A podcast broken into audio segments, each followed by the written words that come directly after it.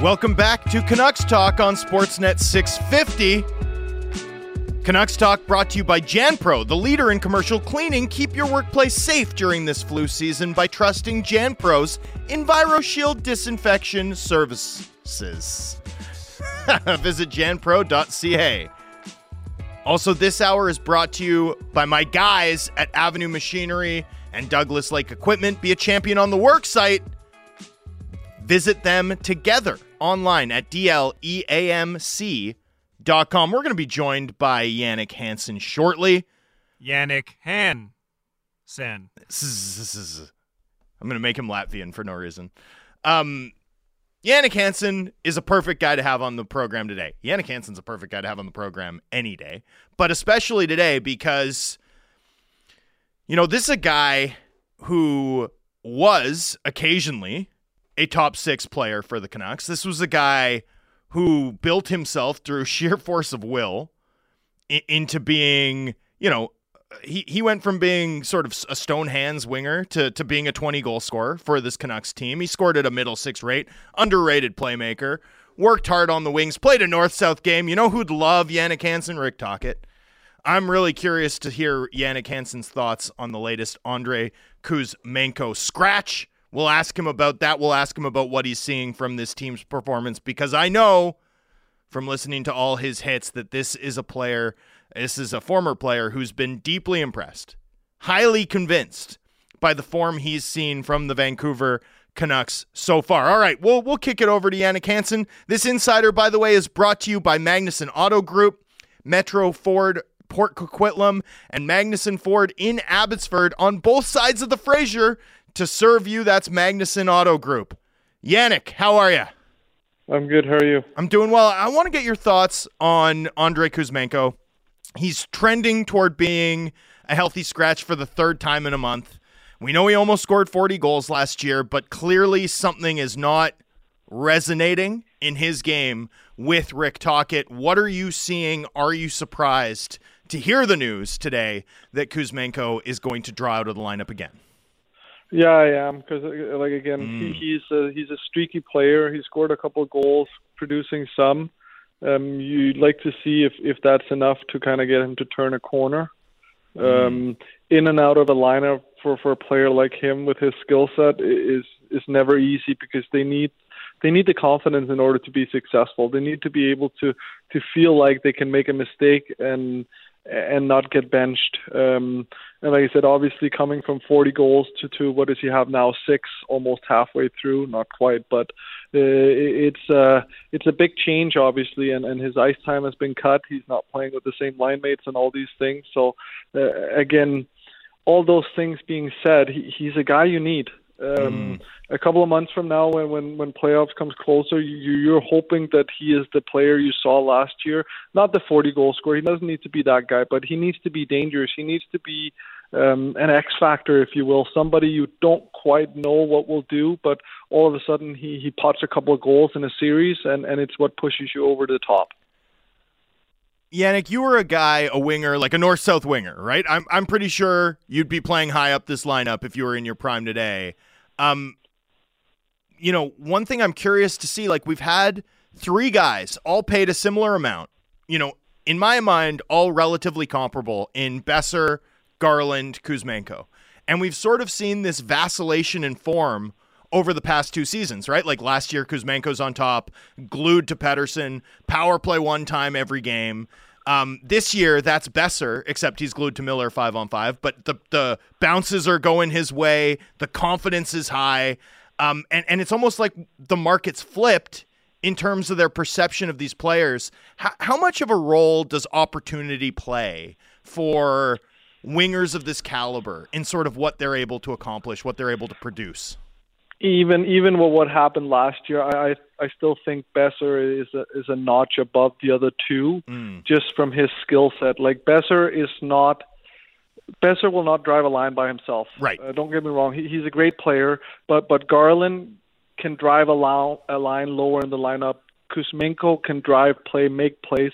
Besser needs somebody around him that makes him better, and in turn will make that line a whole lot better. Like, like those shooters, um, and Besser is a shooter, there's no question about that, but you need somebody to get him that puck. Mm. Um, where the other two are, are a little bit more interchangeable, in, in, in my opinion. Um, but Besser needs, he needs a disher. Um, the other two you can kind of mix and match a little bit. Where, where Kuzmenko has his edge uh, over Garland, I, I, I think it, it's in his ability to actually convert the chances, or at least last year.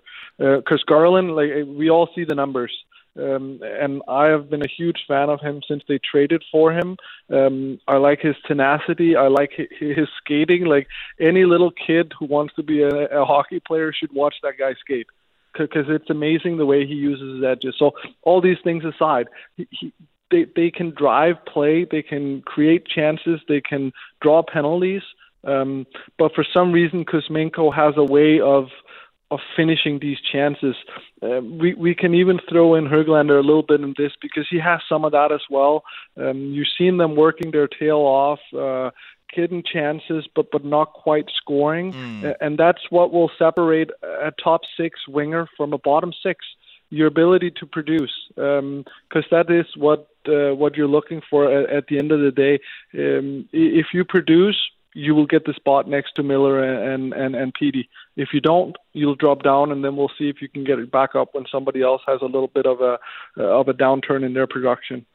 Yeah, I really agree with you about your commentary that Garland can drive a line by himself, because I don't think there's a lot of players in this lineup that can. I mean, obviously the top two centermen, and then I think it's Garland, right? Like, I, I don't know that there's anyone else I'd pick out of this lineup and, and say that's a guy you can wind up and, and have drive a line.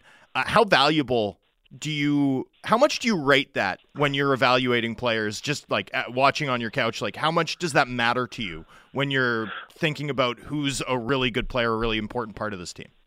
Well, it, it's a complicated question, because you need, right. you need all, all the pieces, but you want the players that make other players around them better. Mm.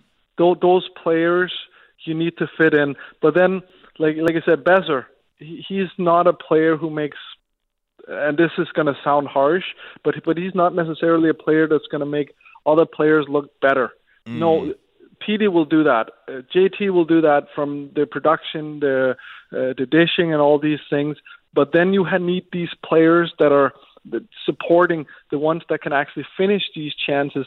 And then by comparison, now this line is that much better because of it. Um, so, so you need these players, and, and preferably uh, at least one on each line who will make other players better. And then you need to find a way to to complement that. So, like like the Twins are, are one of the best examples of this, because we always had guys coming in, and myself included, is like, oh, how, how how do you want me to play with you guys? Like, we, how how how do we get like play your game and we adjust to you? Play your game, and it didn't matter if it was me. I was very fast, straight lines. Didn't matter if it was Tyler Pyre, big body in front of the net. Didn't matter if it was Burr, uh, Michael Samuelson. They just adjusted their game to get the most out of whoever they were playing with. And then, okay, with Jannik now, we, we need to use his speed. So it was long bombs, finding me behind, in between these, and go get the puck back. Uh, with Samuelson and Burr, it was down low in front of the net, these little plays into the slot. So, like, they made players around them better. And I know, obviously, they're Hall of Famers and all these things, but you can take that analogy and apply it to a lot of other areas and other players in smaller increments, if you will. Um, and that's what you're kind of looking for, who makes players around them better. And then, again, finding things that, that complement whatever it is they do. So if you have a very, very good passer, well, you need some shooters. If you have somebody who loves having the puck and finishing and stuff like this, well, now we need some forecheckers in order to get this guy the puck back. Um, and, and then they will complement each other in, in, in that way. With Garland, Joshua, and Blueger right now, the Canucks have this third line that kind of dragged them into the fight, was Rick Tocchet's terminology over the weekend, but I think it was dead on. Um, you know, th- they've sort of been the team's most reliable five-on-five line uh, dating back almost a month, and, and now the goals are s- starting to be there uh, for them. You were on that third line with Torres and Manny, right? That that obviously was a fixture in ten eleven prior to Manny's injury. Um, when you get going with a bottom six line, like when, when it starts to work and starts to click, what how how quickly do you know, and how do you maintain it? How do you sort of take that as a group and sort of maintain it as an identity over the course of a long season? Yeah, and with those guys, it, it's kind of easier because they play the right way and they will come to them. Mm. The production might not be there. Like, we, we had games with Manny and Rafi, and we were looking at each other at one point, and we had played, I want to say, almost ten games. And all the minutes we'd spend on the ice, no goals have been scored. Right.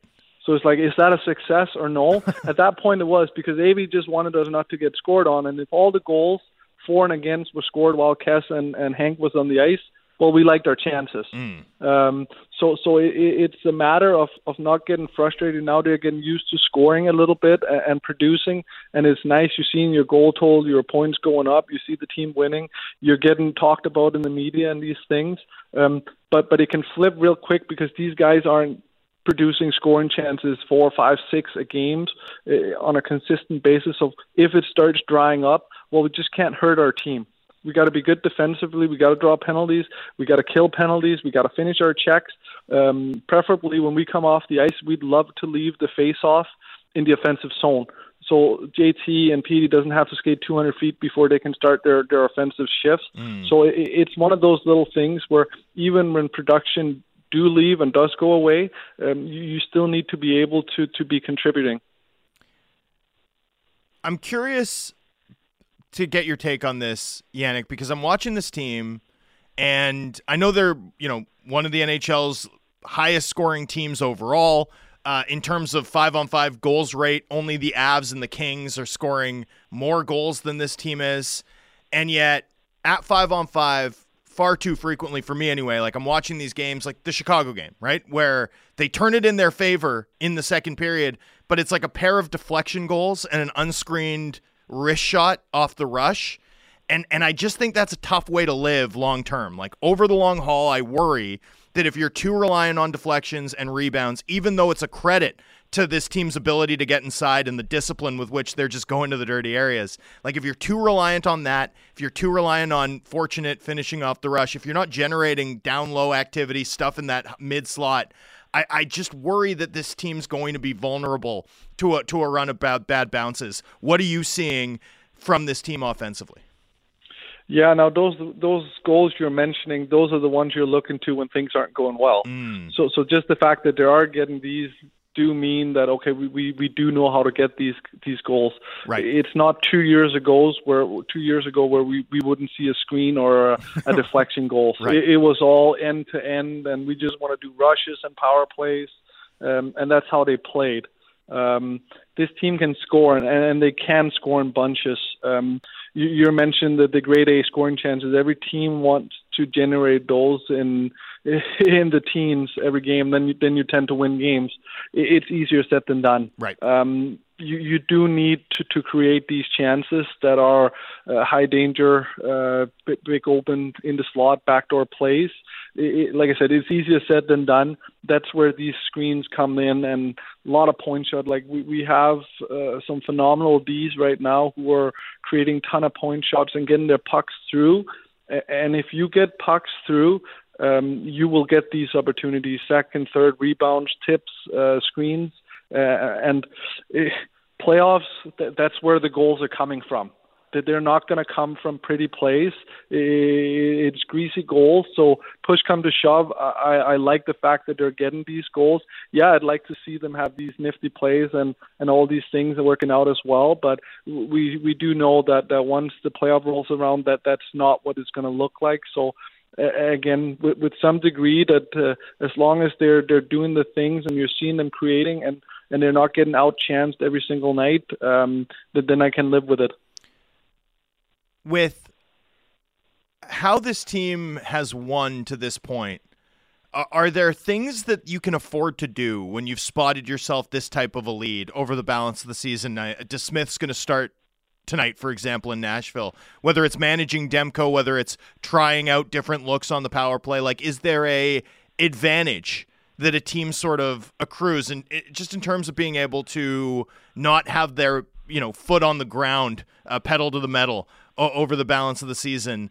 Um, and what are some things that that sort of means for a team as you gear up for a playoff run?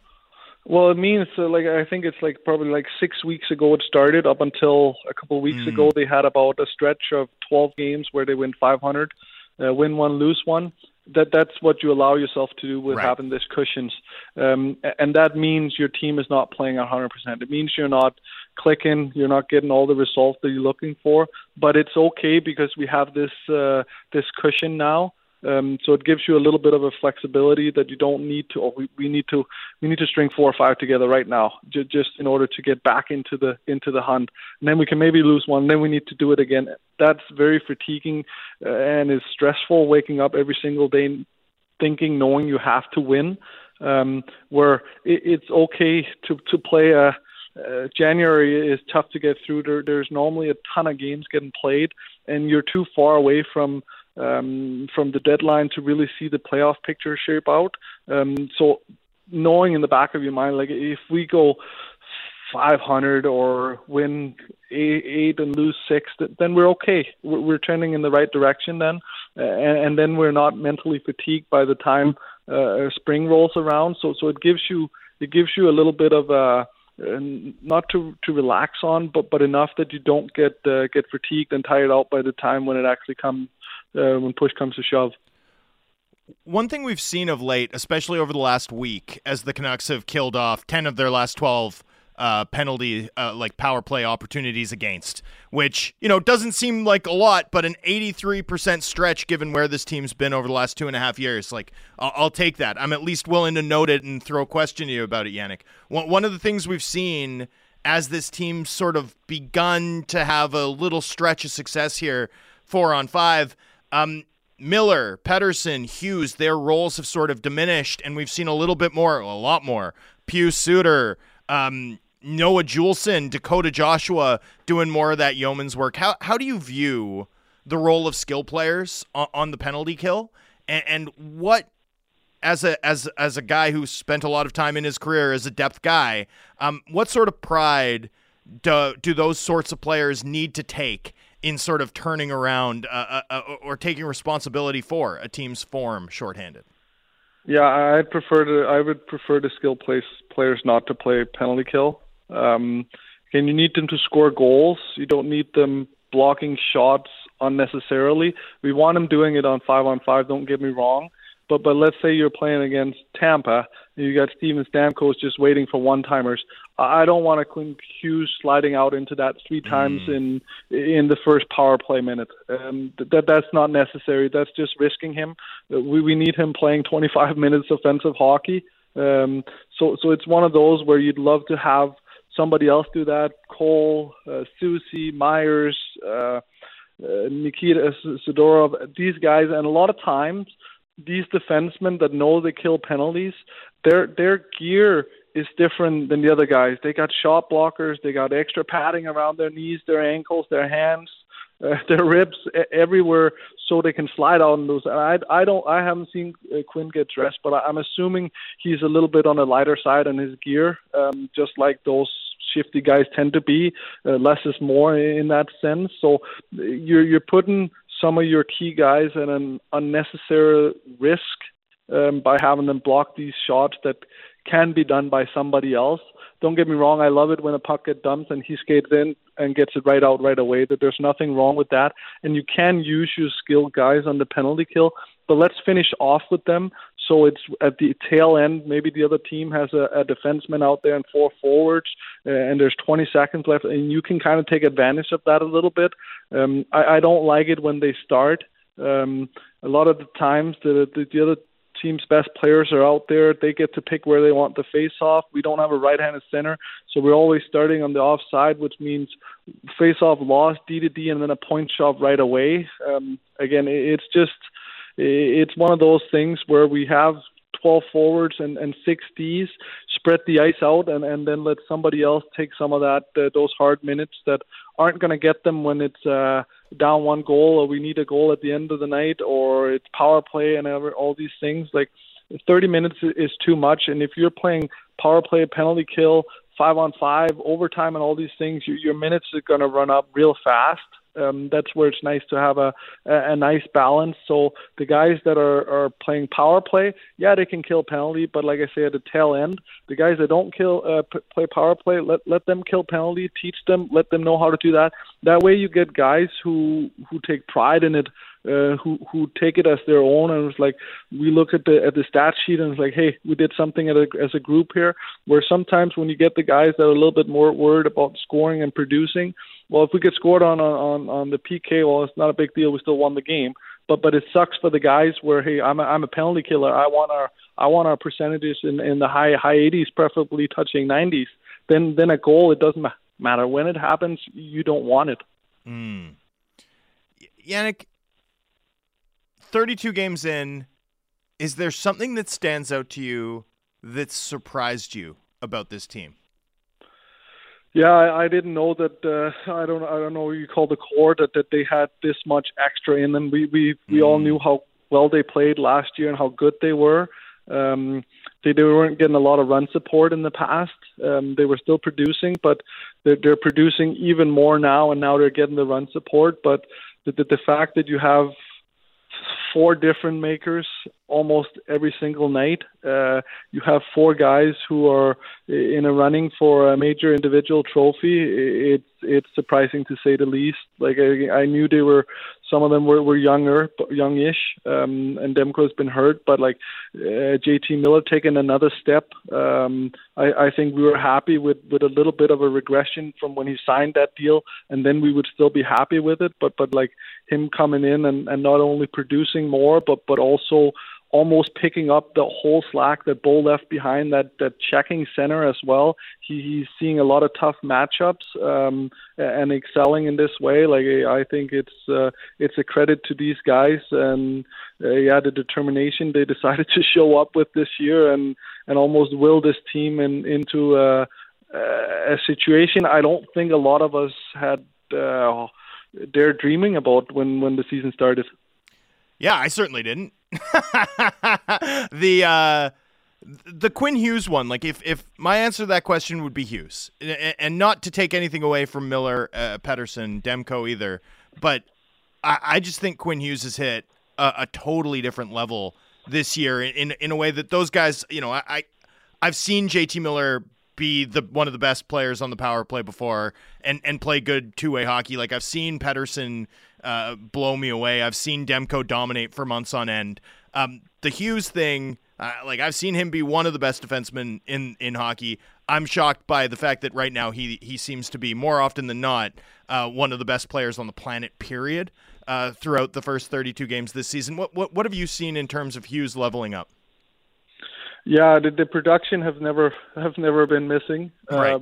It's the complete game. Mm. Um, it's the defending as well that comes to mind. But but uh, again, he's been almost on an island since Tanev left.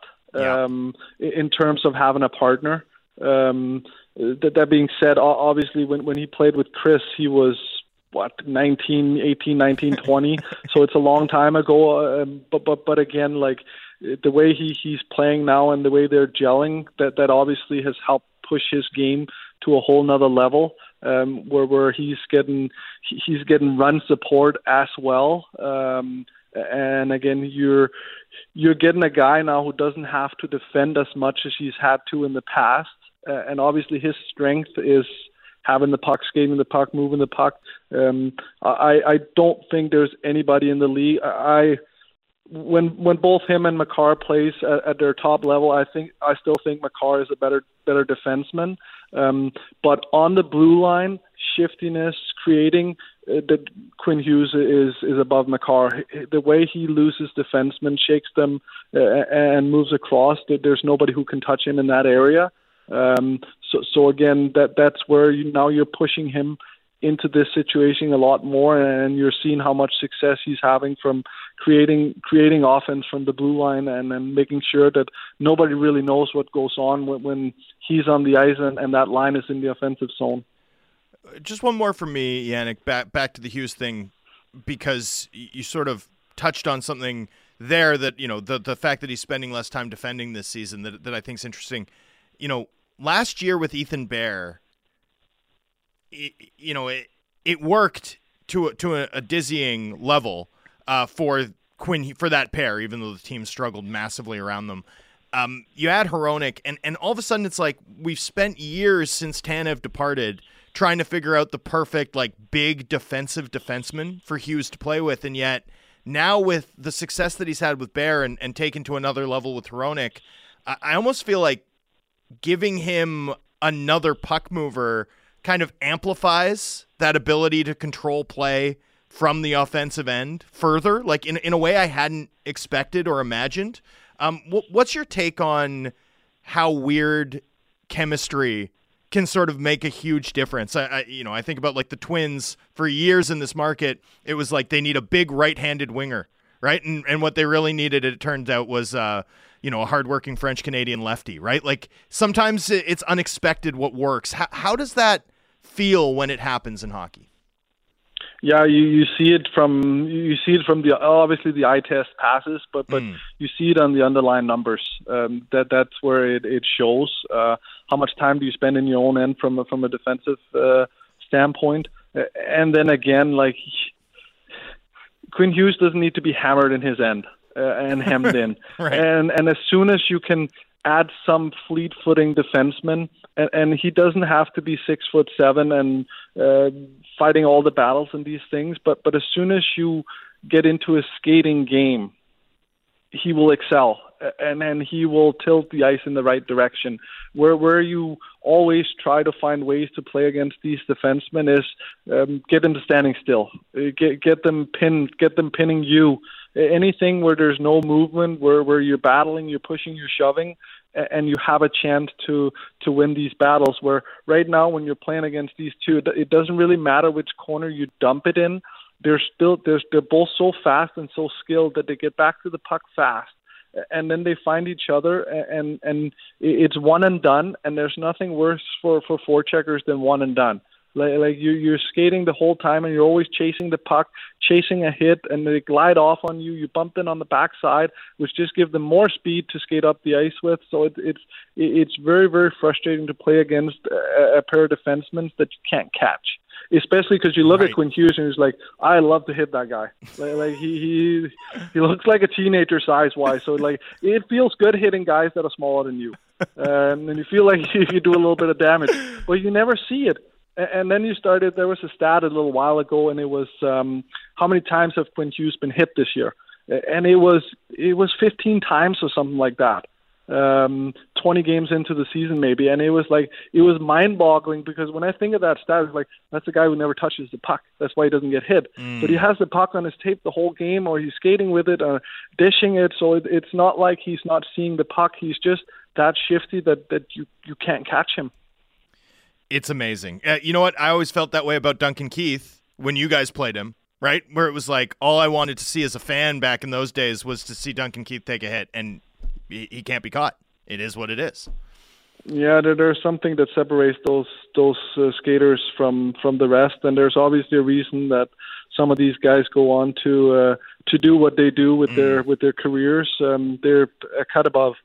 Jannik, a former player dropping underlying numbers on my program. Thank you. That's the best Christmas gift I could have gotten. Happy holidays to you and your family, my friend. Thank you for joining us today. Yeah, you too. Take care. That was Jannik Hansen. We'll be back on the other side. Dimitri Filipovic, Ian MacIntyre coming up in the second hour of Canucks Talk on Sportsnet six fifty. Everything Canucks before and after the games. Canucks Central with Dan Riccio and Satyar Shah. Subscribe and download the show on Apple, Spotify, or wherever you get your podcasts.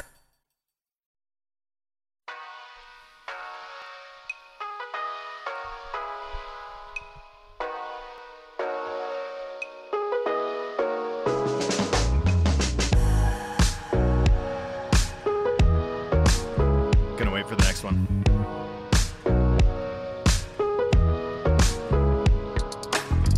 Welcome back to Canucks Talk. I'm Thomas Drance, joined to start our second hour with Dimitri Filipovic. We're going to do some Predators talk. We're going to do some shooting percentage talk. We're going to do some Canucks talk because that's what the name of the show is.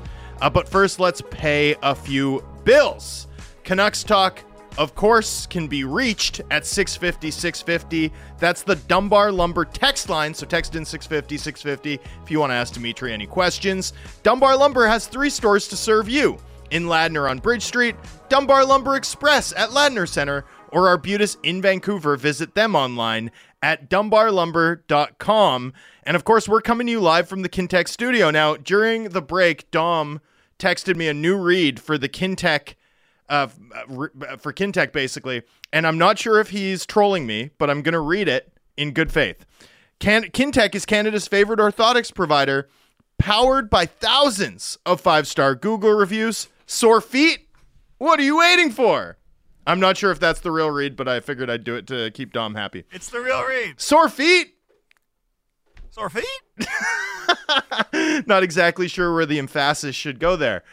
Dimitri, how are you, my friend? It's I'm good to be. It's good to be here. Thank I'm you. I'm happy to be pinch hitting. Oh man, I appreciate it's it. It's glorious seeing you sitting here in the host seat, doing the reads, doing your doing your Jamie impersonation. It's yeah, great. How's it going? It's good, man. I'm happy to be here. Uh, no, but how's my uh, Jamie impersonation? Oh, I think going? It's going great. I need a little more hair and a much worse wardrobe. Yes, more yeah. sweaters, more sweaters. I think the sound though, the sound's smooth, and and, and you nailed it. Do you have sore yes. feet? I do not have sore feet. No, because I already went to Kintec. Yeah. All right. There you go. There we go. Dim, let's start with the Predators okay. because this team is running very hot of late. They're they're sort of more closely resembling like the fun hockey, good vibes, young guys performing well, and Ryan O'Reilly still being their best player team that I expected coming into this season. What's changed for the Predators since the Canucks, Canucks last saw them in early November? Yeah, they started the year five and ten, I believe, and that mm-hmm. was kind of roughly around when the Canucks had played them during that losing streak to start the year. They've gone thirteen and three since. It, you're right. It looks resembles much more of what we expected. I think U C Saros turning it on yes. and regaining his Vezina form and being nearly unbeatable the past month certainly helps. Um, But they've they've totally revamped their offense. You can see the effect that Andrew Brunette's had on them. And you mentioned Ryan O'Reilly. I, I was thinking about this because I did my show today on Philip Forsberg, and I'm mm-hmm. sure we're going to talk about it a little bit here. He might be the best center, with all due respect to like twenty sixteen Ryan Johansson, that Forsberg's ever played with in yeah. his time in Nashville. And this is a thirty-three-year-old Ryan O'Reilly who looked pretty long in the tooth towards the end of last year. Um, but he looks rejuvenated, and those two are meshing really well together. And so, um, yeah, it's kind of been exactly what I think the optimists in us hope that this team right. would be heading into the season. One thing I think happens with guys like O'Reilly is they become – so I, I like to use the Krang analogy from Teenage Mutant Ninja Turtles, where you've sort of got like the brain that needs to, like the mechanical body to right. function, right? Where the physical tools diminish, but the head is still there, the head to their game. And one thing that O'Reilly had in Saint Louis until last year, where his form really began to fall off, was Perron. Mm-hmm. And and I felt like those guys, even if they were both older, even if their physical tools weren't what they were in their primes, were so good at connecting on an area game that it produced results that effectively hid that O'Reilly had lost a few clicks off his fastball. He didn't have that in Toronto. He didn't have that in Saint Louis last year. Has he found that with Philip Forsberg? Is that what they're doing to have success of late? He certainly has, and I believe, you can correct me if I'm wrong, but I believe he broke his foot last mm. year early in the season. Right. And so he doesn't necessarily have much speed or leeway to to begin with in yeah. terms of giving off any speed. And so coming back from that, I imagine that probably played a part in it. They make so much sense together. It reminds me of watching like Mark Stone and Jack Eichel in Vegas, right? right. Where he's so Ryan O'Reilly's so good defensively and gets all these sort of loose puck recoveries and quick uh, possession changes, and then he can spring Forsberg to attack more off the rush and kind of create extra space for him to operate with offensively. And so it makes so much sense watching those two together. And yeah, he has regained his fastball. I mean, if you look at the five on five numbers, like they're dominating oh, yeah. chances, expected goals, everything with them on the ice. And so it's given them like a real bonafide top line, which is something Nashville hasn't really had for a while now. And so I think that makes things a lot easier, kind of that trickle-down effect for the rest of the lineup. Philip Forsberg, why is he the coolest player in the N H L? Coolest player in, in, in the N H L, like no doubt about it. He's such a throwback. He basically plays a nineties-style game, except with like all the benefits of advancements in skill development right. and better equipment and everything, right? Like he still like walks into slap shots off the rush. He throws the body around. Like he com- combines that power and and skill, which we don't really see from a lot of superstars mm. in today's game. Like we've certainly seen P D start, you know, incorporating his physicality more and throwing right. the body around and stuff. But that's like a regular night in and night out occurrence for Philip Forsberg, and it has for years. Right. And so just seeing the way he can impose his will physically while still being one of the most skilled and like talented players in the league, it's just a combination that that doesn't really exist in the N H L, and no one really talks about it because he plays in Nashville. He's never had one hundred points, right? He's never had that monster season. He had forty-two goals in the contract year two years ago, but now with O'Reilly, he's on pace for ninety-five points. I think like we need to start appreciating what he's capable of more. You have me thinking now about like players out of time. Yeah. And like one guy who I always loved as like an out of time player was Michael Rider. Like Michael yes. Rider playing for the Habs, you know, hair flowing behind him, and you know, they're they they call him Rider on the French language broadcast, Channel seven R D S when we were growing up, right? And um, you know, at the end of the day he had like a complete nineteen seventies, like late seventies skill set. Plus he was just kind of a tough newfie and it was perfect. Like it was a fantastic, um, you know, this guy belongs twenty years ago. Uh, can you think of others? Like, are there other out of time players in the league that we should give some shine to? That's a good question. You should have prepped me with that. I know. I'm sorry. Well, I just didn't think about it until you on the fire. No, Riders, Riders, a good shout out. Yeah. I, I'll, maybe I'll think about it as we keep talking. Yeah. And then, and then we can at the come end, back to let's it. come back to the, but it's cool. I mean, and it kind of swings both ways too, right? You could also have like guys who like maybe like twenty years ago would have been perfect for today's game. And oh, vice yeah. versa, right? Like, I, I think what makes Forsberg so, so cool is that he would have thrived in that clutch and grab era. Like, mm. like because he could still get around and get to his spots. Like he embraces that contact and he invites it. Right. But in today's game, you can't really get away with it. That's why he draws so many penalties as well. And then all of a sudden now, like he's, he's almost unstoppable when he's really like firing on all cylinders mm. like this. Yeah. The, so two, two quick ones, my favorite guys who would be superstars today, who are just like, whatever. Right. Uh, Stefan Robida. Yeah. Robida would be like, Uh, well, he's got an island named after him. I know. I mean, it's cool. Like that's it's nice to you have can a be private more island. Ambitious than that. Oh yeah, I think he could have had a continent. Right. Um, no, I, but like at the very least, I think he could have been. I think we would have immediately known that he was Brock Faber. Right. You know, like now Brock Faber comes in the league and we know he's Brock Faber. I think Robida could have been that, as opposed to like not really getting top four minutes until he was twenty-seven. Right. right? And then the other guy is, I legitimately believe this in my bones, former Vancouver Canuck Cliff Ronning. If you airdropped a twenty-year-old Cliff Ronning into the N H L today, he'd be Braden Point, period. Like, yeah. he'd just he'd be a star player, no question about it, whereas twenty years ago, it was like he was a first-line player. I mean, he was a bit before my time. What, what was Ronning's skating like? Yeah, high-end, high shifty as anything. Okay. Yeah, and, and just, like, hardworking, good two-way. Right. And then, remember, he played twenty years. Like, he had, like, fifty-six points and was still a first-line center in like his late thirties. Like as the game changed, he was able to have longevity. No, I'm yeah. telling you, Cliff Ronning is like, I won't be talked out of this take. I, I'm I'm so convinced that Cliff Ronning was my favorite player growing up. And p- part of this is also health related, but you know, when right. you're talking about Michael Rider, I was thinking of Eric Cole.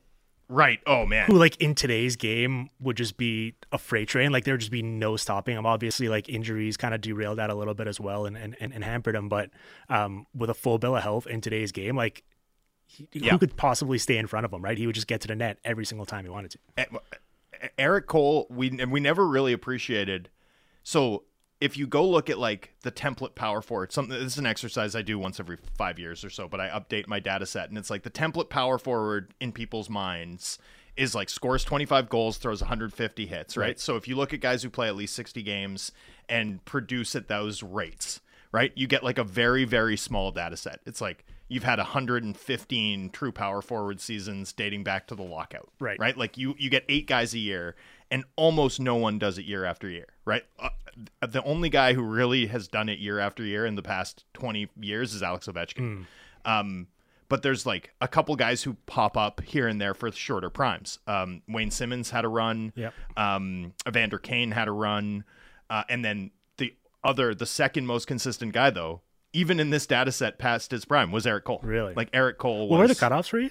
Like uh, oh five.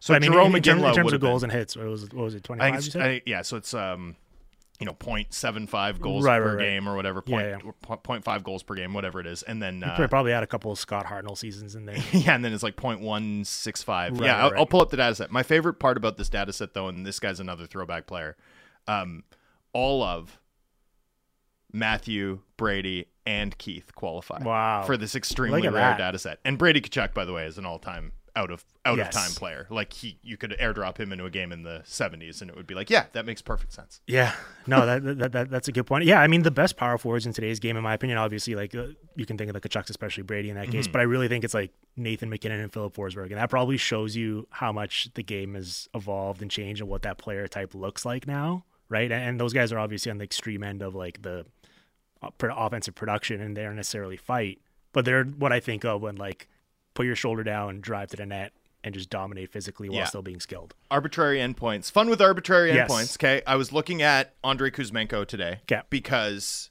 Speaking played, of power forwards. Because he's played ten games since he was a healthy scratch twice, and he's going to be a healthy scratch again tonight in yes. Nashville. I'll let you get your take on him. But um, in, in setting myself up to do that, I moved the dates without moving the players to Vancouver, right? So I'm looking at a completely arbitrary set of N H L scorers since uh, November seventh, twenty-seventh, something like that. Right. And Nathan McKinnon has twenty-one points in his last eleven games, and I hadn't realized that he was that. I think he's on a fifteen-game point streak right now or something like that, but yeah. I, mean, I hadn't realized that he was like two points per game over the course of a th- like three and a half week stretch, though. That's wild. Well, he's been going off, and this gives me a bit of concern about the Avalanche. I know we weren't necessarily going to talk about them just while we're on this. Like, yeah. they're riding him, Rantanen, and Nichushkin. Sometimes you look at their ice times, and they've played like twenty-six minutes yeah. in a regulation game. Like, they're throwing back to the Kovalchuk era of, of riding right. the top players. And that concerns me in terms of, like, their sustainability for the rest of the season. A lot of those depth concerns mm-hmm. we had are kind of popping up again. But I don't know if if you've talked about this or what you made of it, but um over the weekend, they traded Tom Tatar, right? My guy. And there was a report where a lot of teams around the league are very nervous that this means the Avalanche are like loading up to, to land like one big addition for right. the rest of the season, probably a second line center. Yeah, I'd imagine. And I I don't know what your what your take is on that in terms of like the viability of that, whether they're, they're that's gonna, something teams would actually be worried about, because obviously they're going to win the Adam Henrique sweepstakes. I mean, it's just so well, hard. It's Elias Lindholm, I think. Oh, yeah. Well, that's scary. Yeah. I mean, that would be terrifying. Yes. Especially because of what it would do for them on the power play. But I mean, that, like, I I actually like how Johansson's fit in there. Right. For the most part. I like how Ross Colton's fit in there, but yep. I just, it still feels like they're a couple guys short. Yeah. If the top guys aren't carrying them, like, that's, it's as far as they're going to go, right? You could say that for a lot of teams. Like, yeah. you're very dependent on your best players. But for them, those guys really can't afford to take an off night. They they need their Brandon Saad, right, or their Andrew Shaw. You know, like they need their just young the secondary guy. guys who can win their minutes yeah. confidently every time and cost you absolutely nothing right. because your core is so expensive. It's uh, it's tough. Andrei Kuzmenko mm. scratched again. I know you've been watching this Canucks team intently. I know you've been impressed by this Canucks team yes, for the most part. Yep. Um, but are you surprised by this? Is it unfair? Are the Canucks treading into dangerous waters with an offensive player who obviously is going to have their production come and go hand in hand with a high high level of confidence? Yes, on all counts. I don't think it's unfair. Uh, no, on the unfair part. I mean, okay. you just look at the production and what they've been getting out of them. I think there's a reasonable argument to be made that there's just better options for yeah. the minutes that, that you, in theory, but Phil give DiGiuseppe? To him. No, but especially like on the top on the top power play mm. unit, for example, like you just yeah. watch the pace he's able to make decisions at and process at right now. And I know you've spoken a lot about how quickly he gets a shot off or, oh, or lack thereof. All those things are concerning. And I think this is just a good reminder of why we care about things like P D O. I know that all the listeners are, are, are, are very tired eyes, of yeah. it by, at this point, but it can really mess with your perception in terms of watching the games and how a player looks when the puck is just going in for them all the time. Everyone winds up looking great. And you're like, wow, like, of course, yeah, he's shooting near the net. He's playing with Elias Pettersson. It makes sense. I think he's going to keep shooting at twenty-five percent or whatever forever. And we know that's not really the case for players. And then as soon as that other shoe drops, they look horrible. Yeah. Right? And, and and that's just, that is why we care about that process-related stuff, because it can look great while it's while you're riding hot, but then all of a sudden the bottom falls out and you have nothing else to lean on. Yeah. Well, and, and with him too, it, ma- it was made more complicated because his small sample with or without use yes. with Pettersson made it look like he was helping drive. Right. But if you watched, like, this is where you either die a hero or live long enough to become a Watch the Games truther.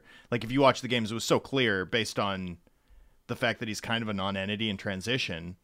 You know, he's he's an all-in zone guy that, like, that was just noise over, like, four hundred minutes. Yeah. Like, Pettersson, no one's helping Pettersson drive. He's driving. Like, I don't know what else to say. Um, well, I mean... Can you think of, do you think Kuzmenko, given what he accomplished last season, given how unique his skill set still is at the net front, um, do you think he'd still have value if the Canucks need to find a solution here long term? I think it'll be tough. Yeah. Because we just know what the market is like for wingers, um, especially with, with money attached to it. And it just, there's not a lot of buyers, especially in season, unless you're taking back someone else's sort of dead weight or problem, right, for a lack of a better term. And so in that case, you're almost, you, you're forced into a situation where you probably just have to try to make this work for now and try to get more out of it. I wonder how much, do you know if, like, he's being impacted at all by that injury he obviously suffered a couple weeks ago? Because it seems like... In the face? Yeah, because it seems like a lot Maybe. of, like, it's been, the production's been really barren pretty much since yeah. that point, right? Yeah, I mean, the one thing that I note, like, I asked Rick Tocchet about it, because ever since he came back to the lineup, he hasn't been at the net front. Right.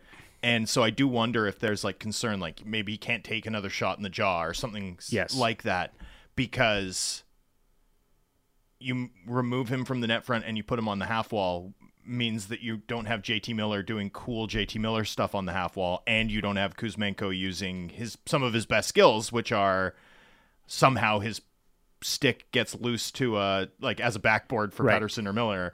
Uh, somehow he deflects the Quinn Hughes point shot. Like, his stuff at the net front was the stuff I that most gave me doubt about his impending regression. Like, I thought it would happen, but yes. I at least thought he was an above average finisher. He's still been an above average finisher, but it's mostly because his shot volume's non-existent. Mm. Um,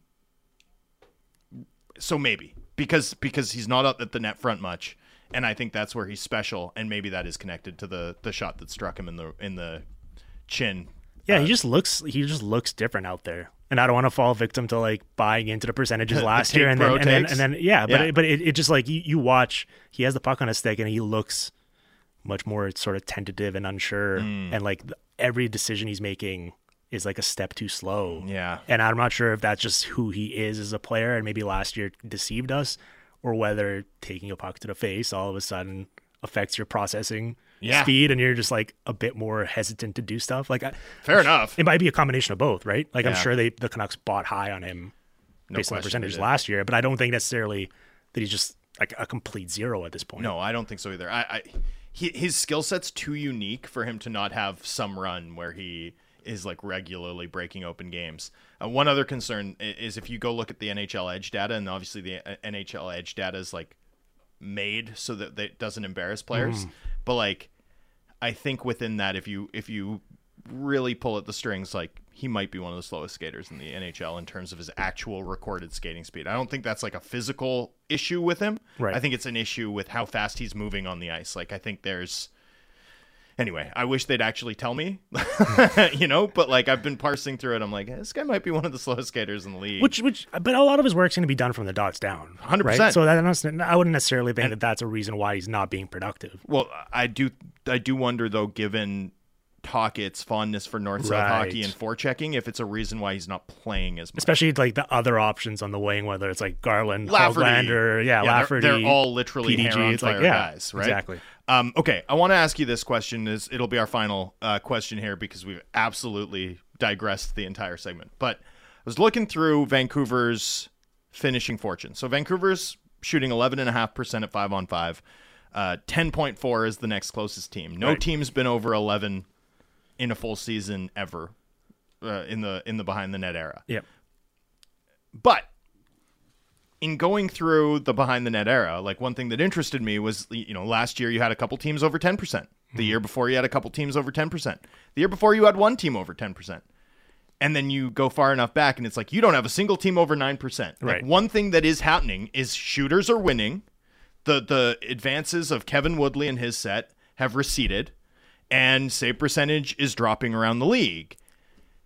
Vancouver might shoot over eleven percent over a full season, because someone's going to right. over the next few years, I think, as shooters trend, you know, with, with the Matthews drag shot in tow and, you know, young players with composites and access to YouTube coming into the league more skilled than ever. And we drop one dimensional enforcers from fourth lines, like all of the, all of that stuff. Someone's going to do it. Yeah. Why not Vancouver?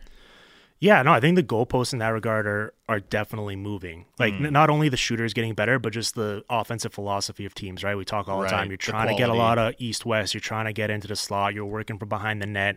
You're eliminating the traditional point shots. Now your point shots are Quinn Hughes getting into the middle of the ice, working downhill, taking a wrist and, shot. like, strategically taking a wrist shot from a dangerous area of the mm. ice, right? That That's sort of replaced that like back foot slap shot just to pad the goalie stats essentially, yeah. right? And so it makes sense the shooting percentages are up, save percentages are down. And so, yeah, over the course of one season, it could happen. I wouldn't necessarily bet on it being the case next year, yeah. but within this season, I think it's possible that a team just keeps setting new standards.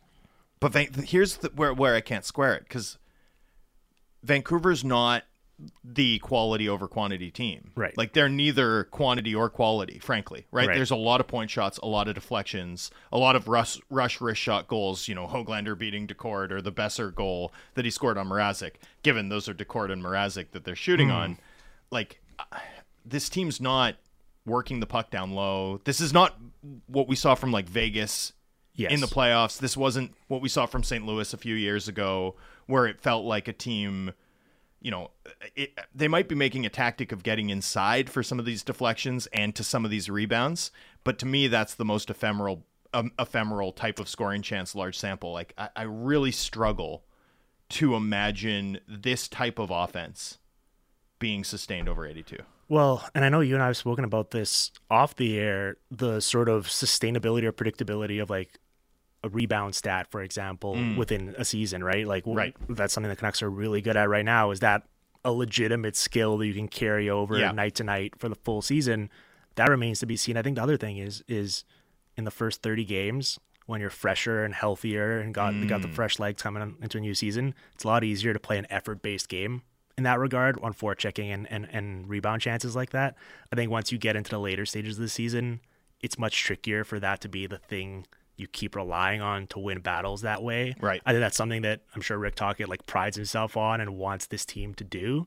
But I think it remains to be seen whether in the back of the season that's something that's like a sustainable formula for how you generate your offense. I'd add health too. Like right. Vancouver's top six has been enormously healthy, and a, a lot of nights and other teams come in and it's been like Svechnikov's out of the lineup or McDavid's banged up, right? I mean, that's that's part of why things regress as well, right? Teams that are shooting badly, sometimes their star players are hurt. Teams that are shooting on fuego, sometimes they've been abnormally healthy. Well, thank you for helping us make sense of that. Yeah, it was a blast. We appreciate having you on.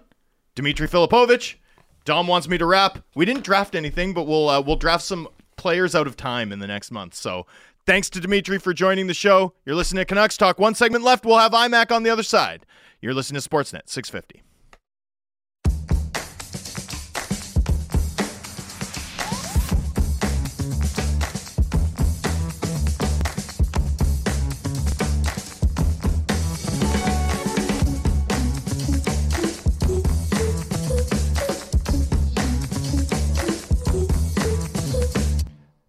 Welcome back to Canucks Talk. I'm Thomas Drance. That was a hard downbeat to wait for. I was like, is one going to, is this going to drop? Is it? Is it? Is it going to drop? I was like a raver at Paradiso. Anyway, we're here. It's Canucks Talk. We've got Ian MacIntyre joining us shortly. Canucks Talk brought to you by JanPro, the leader in commercial cleaning. Keep your workplace safe during this flu season by trusting JanPro's EnviroShield disinfection service. Visit janpro dot c a. Also this hour, and also Ian MacIntyre, so you'll hear this read again shortly, is brought to you by our good friends at Avenue Machinery and Douglas Lake Equipment. Be a champion on the worksite. Find them together at D L E A M C dot com. So I'm curious to get Mac's take. He's on this road trip, although he's already in Chicago. Um, I'm curious to get his thoughts on the Kuzmenko scratch. I'm curious to get his thoughts on this club's performance, which didn't really match the results. The results were tremendous over the weekend, but the club's form was not. And I always find those instances fascinating to unpack. On the one, on the one hand, right, It's the sign of a good team. You're not at your best. You grind out three points of, of, of four possible available points. That's good. That's a sign of a good team. On the other hand, if your process tends to flag and your results are out of line with it, as the sample expands, results tend to follow process, not the other way around. So we'll get Mac's take on everything around the team and Kuzmenko in particular. Right now, Ian MacIntyre, this insider is brought to you by Avenue Machinery and Douglas Lake Equipment. Be a champion on the worksite. Find them together. D L E A M C dot com. Mac, how are you? How are you enjoying the windy city, my friend? Well, uh, I am enjoying the rainy city uh, of Richmond because I've come home from the road trip. Oh, you are, you're already back. Yes. yes. Good yeah, for you. I did the uh, I did just the first two games. Uh, this was as planned. Yep. Having my having my flight canceled yesterday wasn't as ah, planned. That's why you were in Chicago. See, I thought you'd just I, decamp to Chicago and skip the Nashville leg. No, that would that's a great idea. Right? Though. I don't think my boss I don't think my boss would go for it. Though. Oh man, I see. No, I, I was like, mad respect. That's such a great call. Well, especially with a day off, because right. you could have spent another day, another day in Chicago. By the way, I'm impressed by your level of energy at this stage of the show. Thank you. Having, yeah, and, and and back-to-back one-man shows um, on, on on the last week before the holiday. I'm not going to lie, Mac. It's tough. I'm faking it. So your last show was one man as well? That was yesterday? Oh, yeah, yeah, yeah. Jamie, Jamie's on oh, okay. short-term I R. Game time decision okay. for tomorrow. Wow. Yeah. And they can't call they can't call somebody up from the minors. Well, they, they probably give, can, give but them their chance. I think I think they I think they just, you know, li- like to put me in the penalty box for a couple hours and, and fair enough. Can't blame them. Um, All right. Let's let's start with the big news item of the day, Mac. Kuzmenko, a healthy scratch, third time in a month. He's got three goals, nothing else on the board since returning from that that, you know, back-to-back set uh, of American Thanksgiving scratches.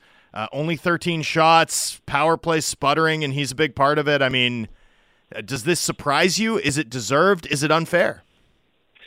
Uh, let's see, three questions in one. Surprise, yes and no. Is, is it deserved?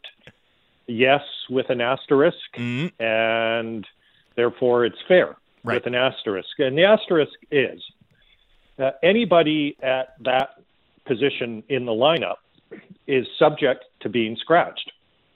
You know, very rare is the team that loses a game or doesn't perform the way it wants decides, let's take out our first line center and we'll put him in the press box and we'll we'll give another guy a shot. It, right. It's it's someone from the bottom of the line, which is actually comical if you take a step back.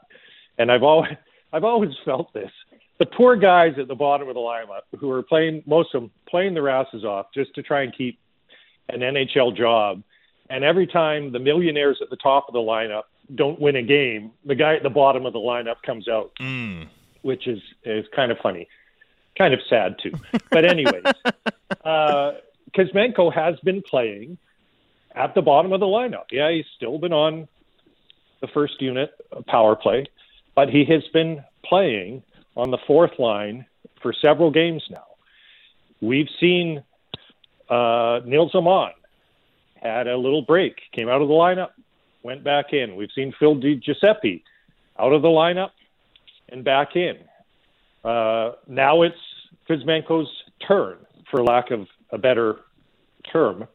Uh, he's going out of the lineup and then he'll get back in. So, you know, this is this is life. When when you're playing eight to twelve minutes a game and clearly, the coach doesn't have confidence in you to to defend leads because we, we've seen how little Kuzmenko has played in the third period of, of a couple of the recent games. This is life. This is this is your existence. This is his existence right now. If, if you don't play better, then at some point you're coming out because there's nowhere lower to put you. You can't go lower than the fourth line and, and still be in a National Hockey League game. So he's coming out. So all of that, to me, makes sense, uh, justified as well, because mm-hmm. he hasn't been playing well. I haven't seen any great alteration in his game since he had his earlier timeouts. Um, so, yeah, it's a good move. On the other hand, this is a guy who's making five point five million dollars, and he's a thirty-nine goal scorer from last season. He probably has to play with good players if you mm. hope to get that value out of him. And he hasn't been put with good players now for a while, other than on the power play. And so in that respect, the fact he's having his second um, migration out of the lineup in, what, about three weeks or so? Yep. Maybe it's just over three weeks. But the fact he's having a second turnout makes is a little surprising when you think of what his cost is to the team and what his potential value is to the team and what his value needs to be around the league. If in fact you decide, okay, this isn't going to work out. He's not going to be, he's not going to be a Rick Tocchet kind of player and you're going to have to move him. Uh, you, you, you're not doing anything to enhance his value and what you're going to get in trade right now. But I, I'd say short term, for for tonight in Nashville, for this road trip, for this period of the season and what we've seen from Kuzmenko, makes a lot of sense that he's out. Do you worry that we get to a point pretty quickly where it becomes difficult for coach and player to mesh? I mean, last year when there were benchings or some occasional tough love, there was also a lot of praise for this player's capacity for learning. Um Tocchet seems to be far more frustrated about the topic when he addresses it, including today where he explained the decision very matter-of-factly uh, this season. Do you do you get the sense that there, there's beginning to be some mutual frustration there? Well, I think I know there's frustration for sure. Uh, I, I think that too is understandable because you would hope that missing two games in late November would have been enough to inspire a change in mm. in Kuzmenko.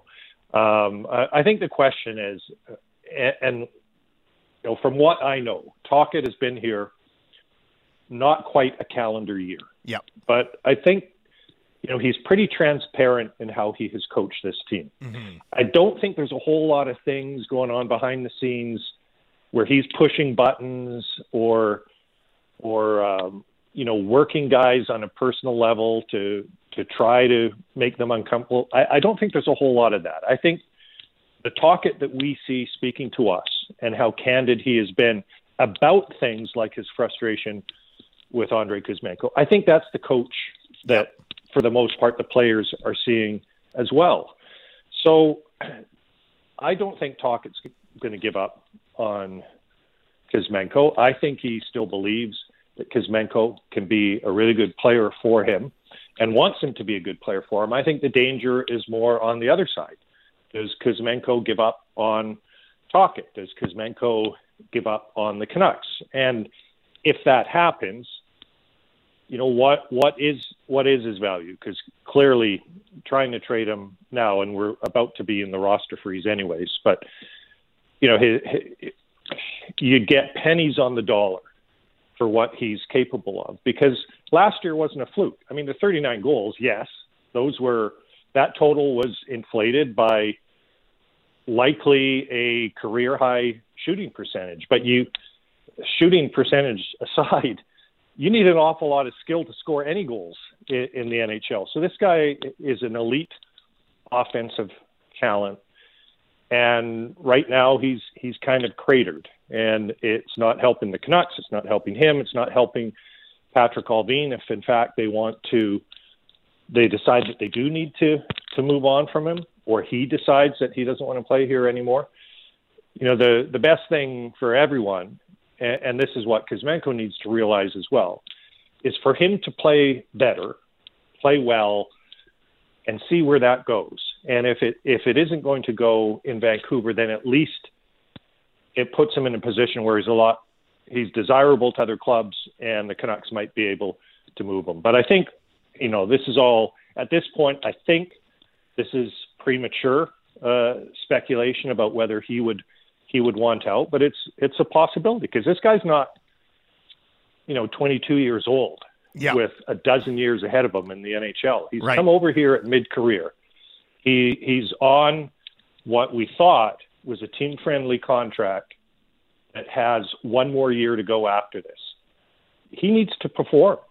He needs he needs to play well so that he can get that next contract and have the career that we thought he was going to have, even though it's not going to be as long as most players because he didn't come over until he was twenty-six, that he could still have a good N H L career. So there's a lot, of, there's a lot at stake in this. But I, I, I would just say, you know, we are two months into the season. And Kuzmenko's first month, honestly, wasn't that bad. Yeah, he wasn't scoring goals. He probably wasn't shooting enough. He was like point per game still... through the first eleven, though, right? Yes, yes. He and looked like so a passenger, still... though, Mac. You know what I mean? Like, other than that game in Florida, it was just like he, he looked like a passenger. He didn't look like he was cooking the same way. Yeah, I think there were more than just the Florida game where he looked good, but he he he wasn't he wasn't a driving force. So no. I'll, I'll give you that. That he he he seemed to be very much a complimentary piece, but I thought he was very good on the power play, when the power play came more or less roaring out of the gate with all mm. its movement and rotation. I thought he was he was a key part of that, and even that part of his game has fallen off now. But in the big picture, we're talking about a rough month, and and really that month started, and I made the point on T V, and maybe it's not worth anything, maybe it is. His strugg- struggles started when he took a slap shot in the face. Right. From J T Miller. This was going to be my next missed, question, so I'm I'm glad you brought it up. Yeah. So he miss he misses one game where a lot of us thought that, you know, this could be a serious injury. And I was surprised when he came back. He he didn't have the fishbowl on because he, he didn't like how it felt, so he's he's you know exposing himself to another shot in the face. And he just didn't look himself when mm. he came back. I think he played four or six games, and then he then he had his two-game hiatus uh, in the Bow Wow Hotel. So, and has struggled since then. I, I think I think you know those those two games that he missed, I think that probably you know zapped him mentally. Mm. I, I think that was hard for him to understand. Hard for him to accept, and uh, I think he has basically lacked confidence since he has, has come back. Uh, I, I think it was myself, having covered the game a long time, having seen, you know, we think these guys are are uh, like some sort of superhero or bionic or something. You know, the, the, the abuse that they take, the hits they absorb, the cuts, the high sticks, the shots, hopefully to the shin pads, but sometimes in the face. And most of the time they just carry on. But even though they may be carrying on from what we see, it's not the same for them in their head. It's not the same as far as fear and confidence and comfort. Mm. And I think there's probably a little bit of that that has contributed to Kuzmenko's problems. So in addition to that, Mac... And one thing I'm curious to get your thoughts on, the return to the lineup in, you know, following that Calgary game that he missed, right? So something like the eighteenth, sixteenth of November, right, right in around mid-November. All of a yeah. sudden we saw him move to the right or the left side half wall on the power play. Like he was out of the net front from that point on, which meant that Miller was at the net front from that point on, which meant that Vancouver's power play no longer sort of ran through, you know, their best passer five on four by a, by a mile, by the way, in Miller. Um, and, and there's movement, obviously, like the, the Tocchet doesn't want them to be stationary, but Miller right now is starting at the net front where he used, used to start on his downhill side. Kuzmenko's no longer um, at the net front, but where he's, you know, uh, a savant in terms of tipping pucks, in terms of getting that stick open at the blue paint. Like, that's why people bought, to some extent, that he'd keep shooting such a high percentage, was that it was all backdoor stuff from Pettersson, and he was always open, and he was deflecting these pucks. So, and, and then the Canucks power play has, like, eight goals since. Like, it was thirty-three percent yeah. the day that uh, he got hit in the face, and it's it's got eight goals in sixteen games since, something like that. Um, yeah. Do you think that's a sign, maybe, Um, of a, of a lack of confidence and unwillingness to stand in that spot? Uh, do you see a connection between a tactical change and some of the intangible, you know, human being stuff that you're discussing? Yeah, I, I can't imagine that Kuzmenko said to them, hey, you know, put me somewhere else because yeah. I don't want to get hit by a puck. And you maybe have the game by game in front of you. I don't. I think the power play had, had started to go cold by that point mm. anyways. And they were looking for they were looking for some kind of some kind of change. In right. fact, when he was out and Hronek was on the first unit, did Hronek not stay on the first unit for a couple of games after Kuzmenko it, came back? It wasn't after the Islanders game that he stayed on the first unit. It was after the scratches when he scored. Right. Uh, you know, he had the goal and then he had the shot that led directly to a rebound in San right. Jose, the game they lost. And then he got like a small run when Kuzmenko came back from the scratches. Yeah, yeah. I mean, I, I think I think the changes on the power play have more to do, have had more to do with the power play's efficiency mm. and whether it's scoring or not. Uh, I don't think it was about Kuzmenko per se, but I do think that they they were happy to put him in a position where it would force him to shoot the puck. Right. Because one of the problems that he fell into Uh, when he was playing down low, which I agree with you, I think he's better there. And I think the power play is better with Miller on his downhill side where he loops high, takes the pass from Hughes, skates downhill and fires that wrister from thirty or thirty-five feet. That seems to be one of the best in the N H L mm-hmm. from, from that spot. We Absolutely. talk about one-timers and who's the best. I don't know that there's many guys who risk the puck while coming downhill and can score from distance like Miller can from thirty feet. But anyways, I, I think that they wanted Kuzmenko to shoot more, which he he should have been doing when when you're on the one-timer side uh, up high. Right. But I also think it. I think overall it, the power play just hasn't been as good because uh, I agree with you on Miller.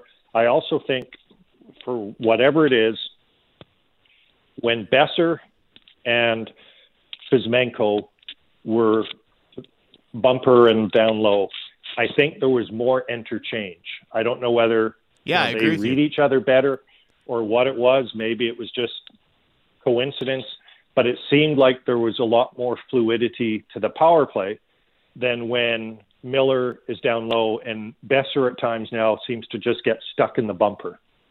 And at times the power play, you know, looks like last year's, which which ain't so bad because last year's power play was, was good as well. Yeah, and Bo Horvat's one of the best bumper players in the league. But at times it looks like they're static again, like it's mm. five people on bases and no one is moving much from their base. And I think what had, had made it so effective earlier and also so exciting to think of what might what it might be possible of achieving was all that movement and the rotations and the player interchanges. And now we just don't see that as much when Kuzmenko's at the top of the circle and Miller's down low. So we'll see how it is tonight. I, I haven't been all that impressed with the two defensemen power play. I mean, Hronek can, can really fire the puck. Yeah. But, you know, I think I think it lessens.